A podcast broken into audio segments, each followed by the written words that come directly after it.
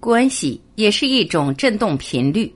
你是什么就吸引什么。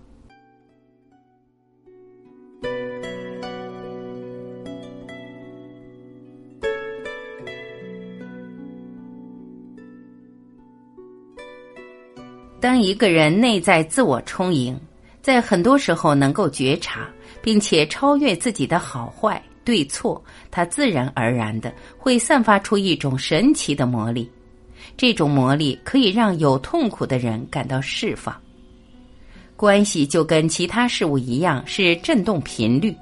因此若你知道如何运作频率原则，就能把纷扰的往来互动转变成真正的灵性礼物。不论你的关系是以完美的同步化在流动着，还是在情绪上有所困扰，那总是因为对方具有一个跟你相似的频率模式。你的世界中的人跟你频率相合，你们为了一个共有的目的，互相创造出对方。当然，他们不等于你，可是你们共有相似的频率。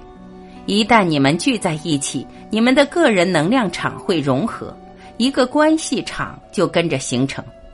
那个关系场接着追溯你们的伙伴关系的源头，带来共享的资源，譬如能量、来自过去经验的智慧以及新才能的取用机会，也有可能借由耳濡目染明了对方所明了的事物。很有意思的是，振动模式差异很大而很少交集的人就不会出现在彼此的人生中。处于一段关系中的人往往扮演同一课题的对立方，而不明了他们有潜藏的共同根本联系。于是你会很高兴知道你跟你赞赏的人彼此类似，却不想承认自己可能跟激怒你或威胁你的人有任何相似。当灵魂之间有自然的共振，他们就只是出现在彼此眼前；当共振改变，他们就消失了。关系总是彼此创造并消散。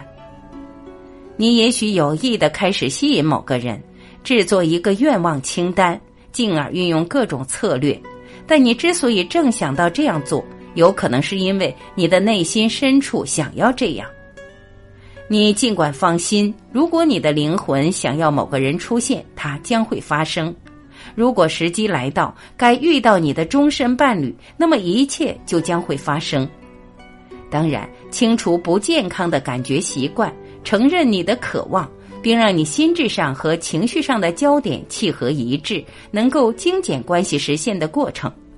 但反过来说，如果你的内心并不需要一个连接，那么不论你做几次正面确认，都无法让关系发生。如果你强烈的被某个人吸引或引起激动，不管他是情人、老师或新朋友，那是因为你们双方真正想要清除能量的阻塞，而且你们双方真正想要印证彼此的相似。以往一个过度活跃的人可能吸引跟他们相反稳若磐石的人，两人会各自扮演两极的一方，相互平衡。今日双方必须都在内在平衡的，既能活跃也能安静，以便转化我们的关系。如果你被关系中的对方的活力吸引，你大概也渴望去展现你的自我。潜意识的恐惧能轻易透过你的能量场产生共振，引来以恐惧为基础的人们。就像如果你有天堂的频率，就能轻易招来亲爱的灵魂伴侣与灵魂朋友。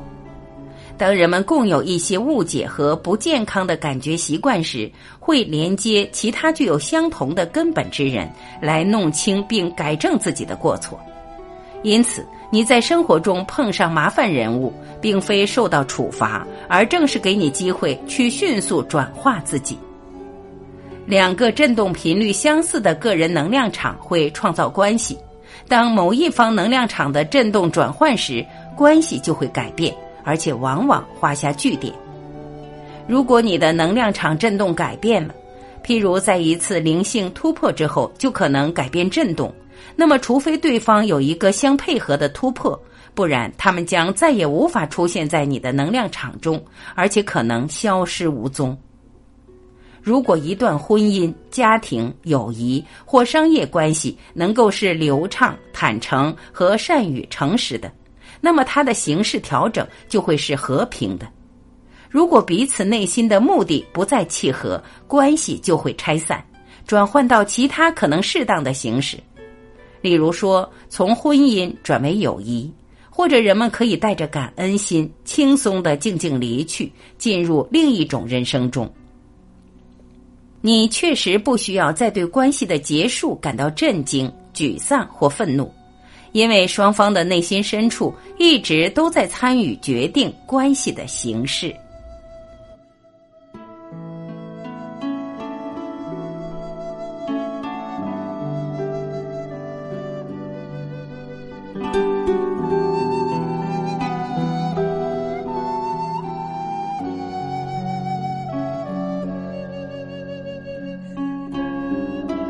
感谢聆听，我是婉琪，我们明天再会。